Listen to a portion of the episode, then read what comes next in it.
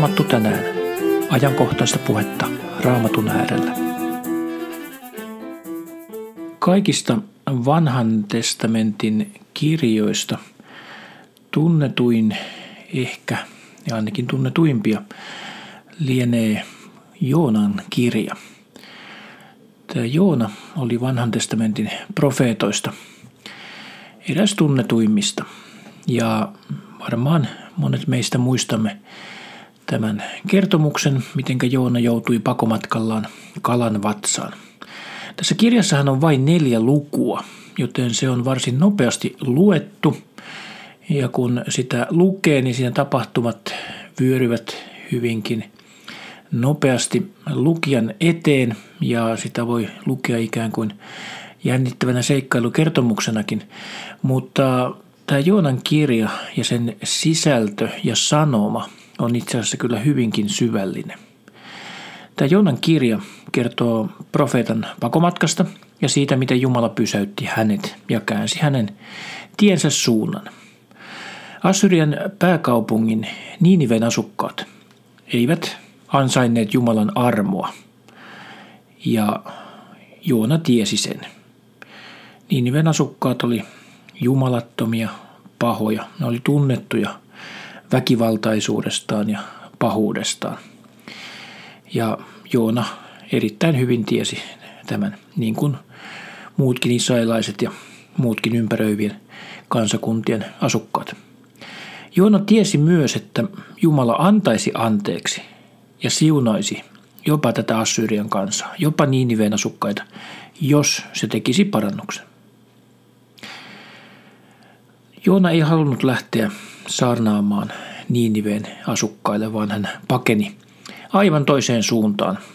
Hän lähti laiva matkalle Tarsiiseen, joka sijaitsi siis kaukana Gibraltarin salmen maastossa, eli ihan, ihan toisella suunnalla kuin Niiniven kaupunki. Lopulta Joona kuitenkin totteli Jumalan käskyä ja saarnasi Niiniven kaduilla. Ja ihmeellistä kyllä, kansa teki parannuksen. Niiniven asukkaat katuivat syntejään, kääntyivät elävän Jumalan puoleen ja Jumala armahti tätä kansakuntaa. Niiniven asukkaat säästyivät tuomiolta. Joona pahastui tästä ja suuttui Jumalalle. Joona murjotti ja valitti. Voi Herra, enkö minä tätä sanonut, kun olin vielä omassa maassani? Siksihän minä ensiksi lähdin pakoon Tarsiiseen. Minä tiesin, että sinä olet anteeksi antava ja laupias Jumala, sinä olet kärsivällinen ja sinun hyvyytesi on suuri. Sinä olet aina valmis luopumaan rangaistuksesta, jolla olet uhannut. Jumala lopuksi nuhtelee Joonaa itsekeskeisyydestä ja selittää kirjan avainjakeessa näin. Enkö minä säälisi Niineveä, tuota suurta kaupunkia, siellä on enemmän kuin 120 000 ihmistä, jotka eivät pysty edes tekemään eroa oikean ja vasemman käden välillä, ja lisäksi paljon eläimiä. No, tämän kertomuksen ydinsanoma ei liity risteilymatkustamisen vaaroihin tai ehkä tarkoitus ei ole myöskään tehdä tarkkaa lajimääritystä siitä, minkälainen kala Joonan nielaisi tai minkälainen meripeto se olikaan. Tästä muuten, tästä kalastahan Raamattu ei kerro tarkemmin, että mikä sen kalan tarkka laji oli. Joona joutui kalan vatsaan. Ehkä se oli valas tai ehkä se oli jonkinlainen dinosauruksen sukulainen, nyttemmin jo sukupuuttoon kuollut laji. Tai onhan myöskin mahdollista se, että Jumala loi tämän kyseisen meripedon pelkästään tätä Joonan tapausta varten. Jotkut tutkijat ovat sellaisenkin ehdotuksen tehneet. Joka tapauksessa Joona tämän kalan eläimen vatsaan joutui ja oli siellä kolme päivää ja kolme yötä. Ihan muuten niin kuin Jeesus haudassa. Eli Joona toimii tärkeänä esikuvana, profeetallisena merkkinä tulevasta Jeesuksen kuolemasta ja ylösnousemuksesta. Erittäin tärkeää on se, että tämä Joonan kertomus kehottaa meitä myös armeliaisuuteen lähimmäisiämme kohtaan. Nämä Joonan kokemukset toimii esikuvana Jeesuksen kuolemasta ja ylösnousemuksesta, mutta myöskin siitä, mitenkä meidän pitäisi ajatella muista ihmisistä. Jumala haluaa pelastaa ja armahtaa kaikkia ihmisiä, ei vain meidän omia läheisiä ihmisiä, ei vain oman kansakuntamme jäseniä. Ja Joonan näkökulmasta ajatellaan, ei vain juutalaisia, vaan tämä Joonan kirja todistaa, että Jumalan pelastussuunnitelma koskee koko ihmiskuntaa. Myöskin pahoja Assyrian, Niiniveen asukkaita. Kirja myös alleviivaa Jumalan hallintavaltaa yli koko luomakunnan. Tässä kertomuksessahan kuvataan, miten Jumala hallitsee myrskyä, tätä kalaa, kasvillisuutta, jopa matoja. Joodan kirja ilmaisee Jumalan armon suuruutta ja osoittaa, että pelastussanoma on tarkoitettu kaikille kansoille. Kirja on lukua kaksi lukuun ottamatta suoraa historiallista kerrontaa. Tämä on siis historiallisen tapahtuman kuvaus. Ei ole mitään syytä pitää tätä kuvaa tai tätä kirjaa pelkästään vertauksena tai jonkinnäköisenä keksittynä seikkailutarinana, vaan aivan todellisena historiallisena tapahtumana. Joona oli myöskin ihan oikeasti elänyt henkilö. Joonahan mainitaan raamatussa useassa muussakin yhteydessä. Esimerkiksi toinen kuningasten kirja 14 ja 25 ja Uusi testamenttikin mainitsee Joonan useita kertoja Matteuksen evankeliumissa luvussa 12 jakeet 39-41, edelleenkin luvussa 16 jakeessa 4 ja myöskin Luukkaan evankeliumissa luvussa 11 siellä vaikkapa jakeessa 29 ja 32. Tiedämme Joonasta, että hän aloitti profeetan toimintansa noin vuonna 793 ennen Kristusta. Ja tämä Niiniveessä tapahtunut saarnaaminen tapahtui noin vuonna 785 ennen Kristusta. Eli siis Joona eli noin 800 vuotta ennen Jeesusta. Hänen palvelutyönsä ajatelleen päättyneen joskus vuoden 753 ennen Kristusta paikkeilla. Israelhan joutui Assyrian vallan alle vuonna 722 ennen Kristusta, eli noin 30 vuotta Joonan jälkeen. Joonan kirja herättää useita kysymyksiä. Yksi on se, että miksi Joona pakeni? Miksi Joona kieltäytyi tottelemasta Jumalan käskyä? Jumala selkeästi kehotti häntä lähtemään Niiniveen saarnaamaan siellä parannuksen sanomaa. Miksi Joona kieltäytyi? Miksi hän pakeni? Miksi hän ei totellut Jumalaa? Joonahan oli hurskas, tunnettu profeetta, joka, joka ei suinkaan painut jumalattomuuttaan sinne Tarsiiseen. Kyllä Joona halusi Jumalaa seurata, mutta mikä tämän pakenemisen taustalla oikein on? Vaihtoehtoja on esitetty useita. Mainitsisin niistä kolme erilaista syytä. Yksi hyvä syy on se, että Joona ei halunnut, että Israelin kansa näyttäisi jumalattomalta ja itsepäiseltä verrattuna pakanakansaan.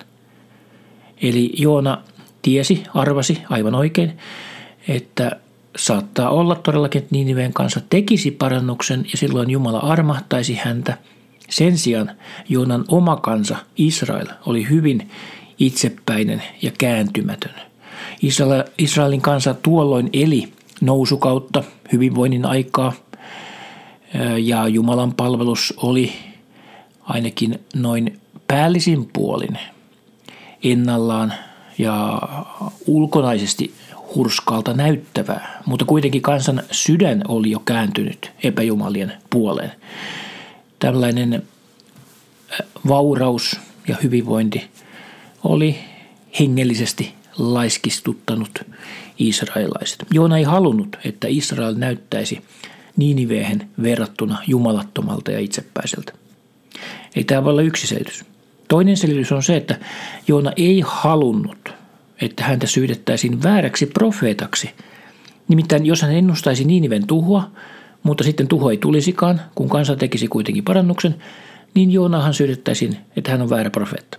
Vanha testamenttihan todistaa, että siitä profeetan tunnistaa oikeaksi tai vääräksi, että toteutuuko hänen profetiansa.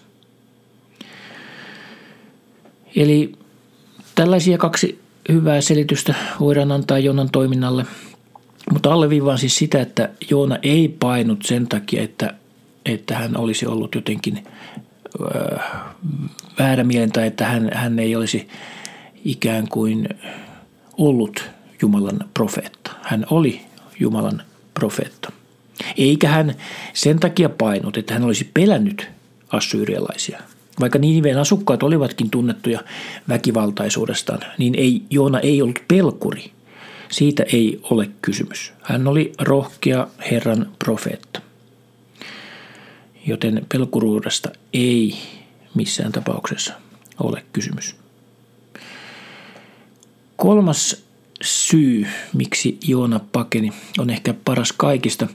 Nimittäin tuo Joonan kokemus täällä Niiniveessä tuo mieleen sellaisen Joonan kokemuksen, jonka hän oli jo aikaisemmin kokenut. Nimittäin Joonahan eli pahan kuningas Jerobeam toisen aikana. Jerobeam toinen oli yksi Israelin kuninkaista, josta kerrotaan, että hän teki kyllä monenlaisia hyviä asioita yhteiskunnallisessa mielessä ja oli sotasankari, mutta hän kuitenkin ei palvellut elävää Jumalaa. Eli hän oli siinä mielessä väärämielinen ja jumalaton kuningas. Jerobeam toisesta kerrotaan toisessa kuningasten kirjassa luvussa 14 jakeesta 23 eteenpäin näin. Hän kuitenkin palautti Israelille raja-alueen Leepo Hamatista kuolleeseen mereen saakka. Näin kävi toteen se, minkä Herra, Israelin Jumala, oli puhunut Gad Heferistä kotoisin olevan palvelijansa Joonan amittain pojan suulla. Tuossa siis mainitaan Joonakin tuossa samassa lauseessa. Silloin kun Joona kutsuttiin profeetaksi ennen tätä Niiniven kutsua, niin Joona toimi jo Israelissa profeettana ja hänet lähetettiin Israelin kuningas Jerobeam toisen luo. Ja tämä siis oli pahamainen kuningas, joka toimi väärin Herran edessä. Kun Jumala käski Joonaa menemään kuninkaan luo, Joona suhtautui siihen ensin myönteisesti ja odotti pystyvänsä varmaankin käsittelemään kuninkaan pahuutta. Mutta tuolloin Joona ei saanut odottamansa sanomaa. Nimittäin Herra sanoi, mene ja sano kuninkaalle, että haluan siunata häntä ja laajentaa hänen rajojaan ja tehdä hänestä suuren. Joonan mielestä tämä oli väärä lähestymistapa. Nimittäin voimme kuvitella, että Joona varmaankin ajatteli, että jos Herra siunaa pahoja ihmisiä, mitä sitä seuraa? Heistä tulee vain vieläkin pahempia. Ja näin myöskin todella kävi. Eli vaikka Jerobeam toinen oli jumalaton hallitsija, niin Jumala antoi hänelle armon ja siunasi häntä, siunasi hänen toimintaansa, siunasi hänen kuninkuuttaan ja sellaista on Jumalan armeliaisuus. Jumala odottaa, että me käännymme hänen puoleensa. Ja vaikka tässä esimerkissä olemme kiitollisia kaikista niistä hyvistä siunauksista, mitä elämässämme olemme kokeneet, Jerobeam ei kuitenkaan ollut kiitollinen Jumalalle. Päinvastoin mitä suurempi hallitsija, mitä mahtavampi kuningas hänestä tuli, sitä kauemmaksi hän kulki pois Jumalan edessä. Niinpä Joona tuli siihen tulokseen, että armo ei muuta pahoja ihmisiä. Joona siis ikään kuin sanoo tässä Jumalalle, että hän tietää Jumalan asiat paremmin kuin Jumala itse. Joona uskoi, että Niiniven asukkaiden parannuksen teko, mikäli niin tapahtuisi, se olisi vain pinnallista, eikä kestäisi kauaa. Joonan mielestä Jumala on, oli siis liian pehmeä heidän suhteensa. Joona ei ymmärtänyt Jumalan myötätuntoa ja pitkämielisyyttä. Jumalan halua lykätä rangaistusta mahdollisimman pitkälle tulevaisuuteen. Että kun Jumala kehottaa meitä tekemään parannuksen, niin Jumala odottaa. Hän on pitkämielinen, hyvinkin pitkämielinen. Niin pitkämielinen, että me emme oikein, kuten Joona tässä, halua hyväksyä sitä Jumalan pitkämielisyyttä. Me usein kaipaisimme sitä, että Jumala nopeammin rankaisisi pahoista teoista. Mutta Jumala jaksaa odottaa, että syntinen ihminen kääntyy hänen puoleensa. Ja tämä on meille, tämä oli Joonalle ja tämä on meille kaikille varmaankin aika vaikea läksy opittavaksi. Joona ei tuntenut myötätuntoa Niiniven asukkaita kohtaan. Ja se on ymmärrettävää, koska tämä Assyria oli vihollisvaltio ja sen pääkaupungin asukkaat tosiaankin tunnettuja julmuudestaan ja epäjumalien palvonnastaan. Silti Jumala kantoi huolta myös heidän tulevaisuudestaan.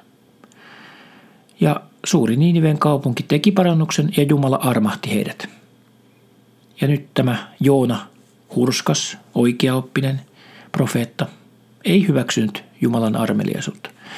Hän sillä viimeisessä luvussa kerrotaan siitä, miten hän kantoi eniten huolta risinikasvin hyvinvoinnista. Ja joutui suunniltaan, kun tämä risinikasvi äkisti lakastui.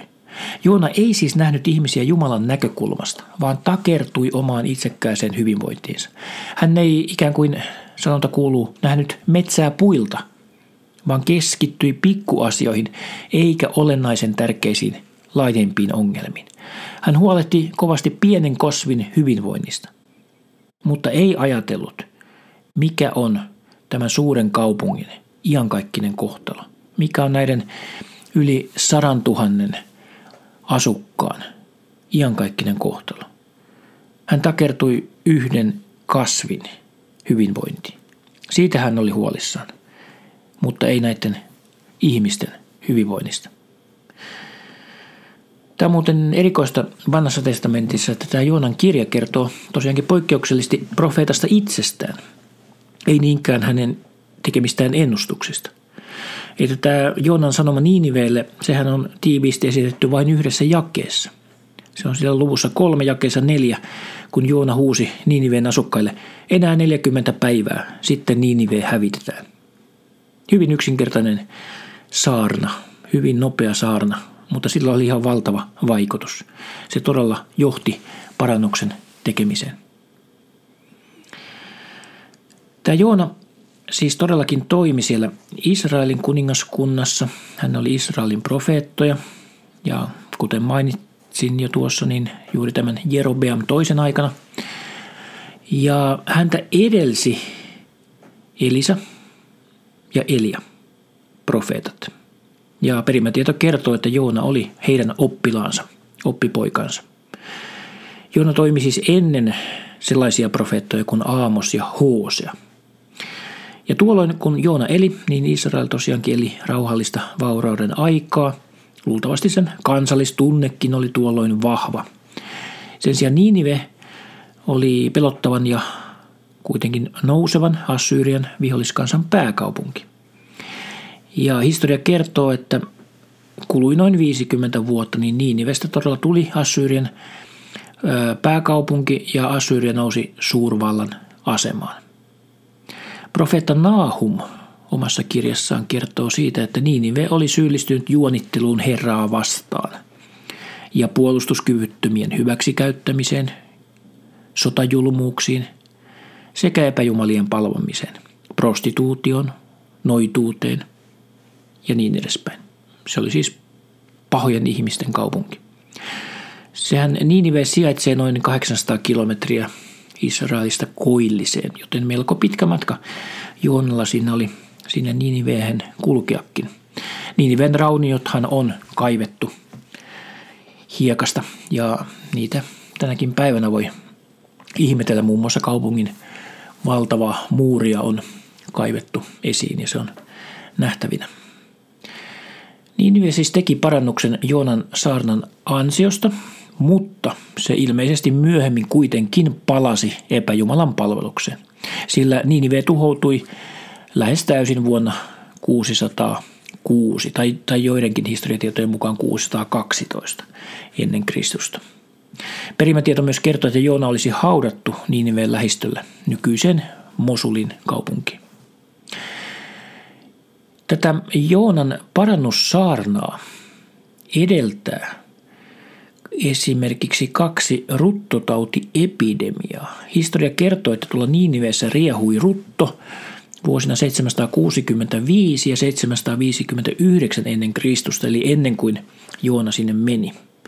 Ja muuten tuolla Niiniven alueella näkyi täydellinen auringon pimennys vuonna 763.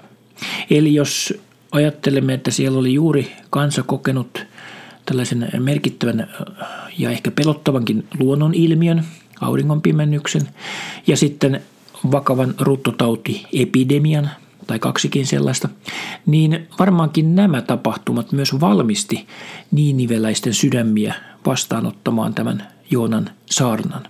Eli tällä Joonan saarnalle oli ikään kuin valmis tilaus.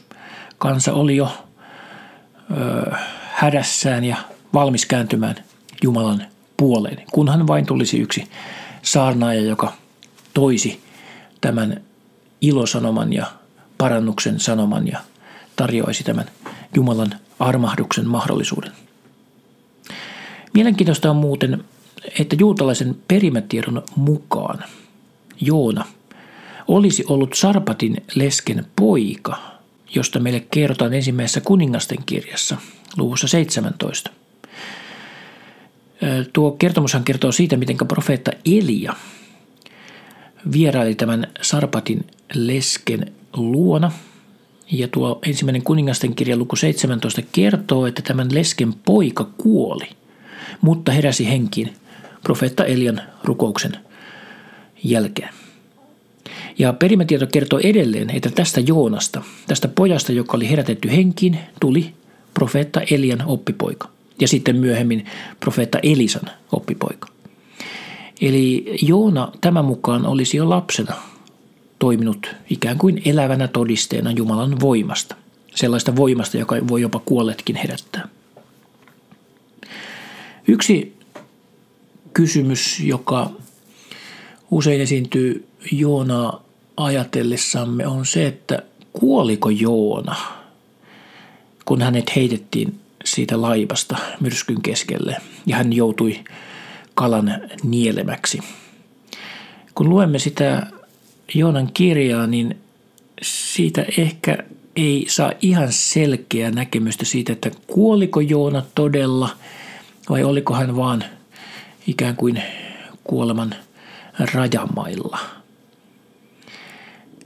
On varmaankin mahdollista säilyä kalan vatsassa, suuren kalan vatsassa kolme päivää. Historia tuntee tällaisia tapauksia, jossa vaikkapa joku merimies on, on joutunut veden varaan ja joku, joku meripeto on, tai suuri kala on nielaisut ja kuitenkin sitten kala jossakin vaiheessa on, on sylkäissyt uhrin maalle ja syvästä koomasta on kuitenkin herännyt henkiin. Historia tuntee tällaisia tapauksia, joten ei ole mahdotonta ajatella, että Joona olisi ollut elossa siellä kalan vatsassa nämä kolme päivää. Mutta ainakin mielestäni luvun kaksi teksti kuitenkin antaisi ymmärtää, että Joona todella kuoli ja hän todella joutui tuonelaan. Ja Jumala herätti hänet kuolleista, kun kala sylkäisi hänet maalle. Eli näin Joona mielestäni on selvä esikuva Jeesuksen kuolemasta. Siitä, miten Jeesuskin oli kolme päivää haudassa ja tuonelassa ja nousi kuolleista. Se on siinä mielessäkin ymmärrettävämpää. Ja myöskin se, että kun luemme sitä Joonan tapausta, niin siinähän kerrotaan, että Joona heitettiin myrskyävälle merelle ja hän putosi sinne pohjaan, kaislat kietoutuivat häneen ja kyllähän ihmisen hukkumiskuolema tapahtuu hyvin nopeasti. Ja että ehkä on niin, että Joona oli jo kuollut ehkä jo siinä vaiheessa, kun kala hänet nielaisi. Mutta sitten kun kala sylkäisi tai oksensi Joonan kuivalle maalle, niin siinä vaiheessa Jumala herätti hänet kuolleesta.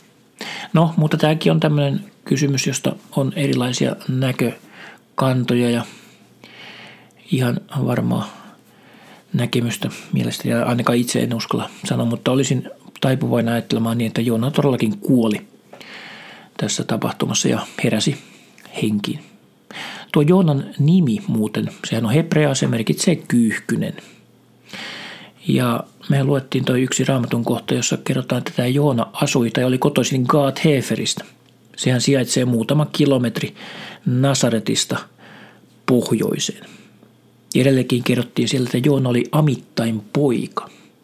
Se on muuten mielenkiintoinen tuo Amittai. Sehän on myöskin hebrea tietenkin ja se tarkoittaa totuutta. Eli Joona oli totuuden poika. Ja sitä hän todella oli. Totuutta hän puolusti. Ja tosiaankin Jeesus todisti Joonan olevan todellinen henkilö. Ja hänen elämän historiansa olevan ihan todellista historiaa. Tuolla Matteuksen evankeliumissa luvussa 12 Jeesus sanoo näin.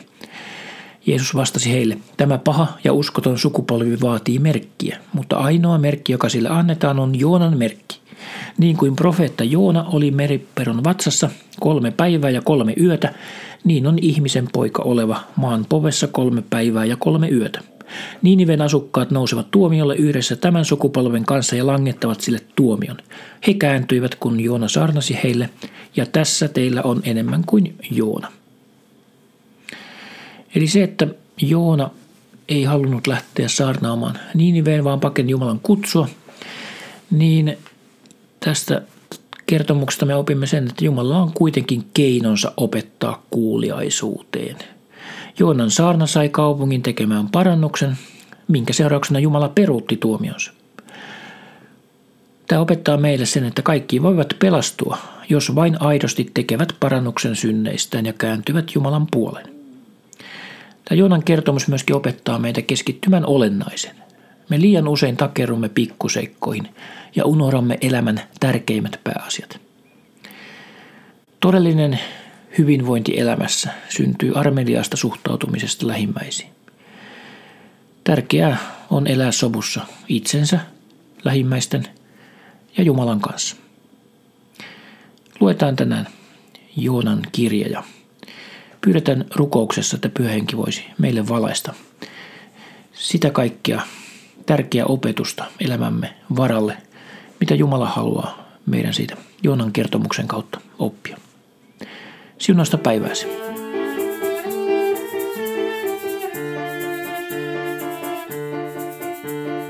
Maranata, Herramme tulee. Herran Jeesuksen Kristuksen armo olkoon teidän kaikkien kanssa.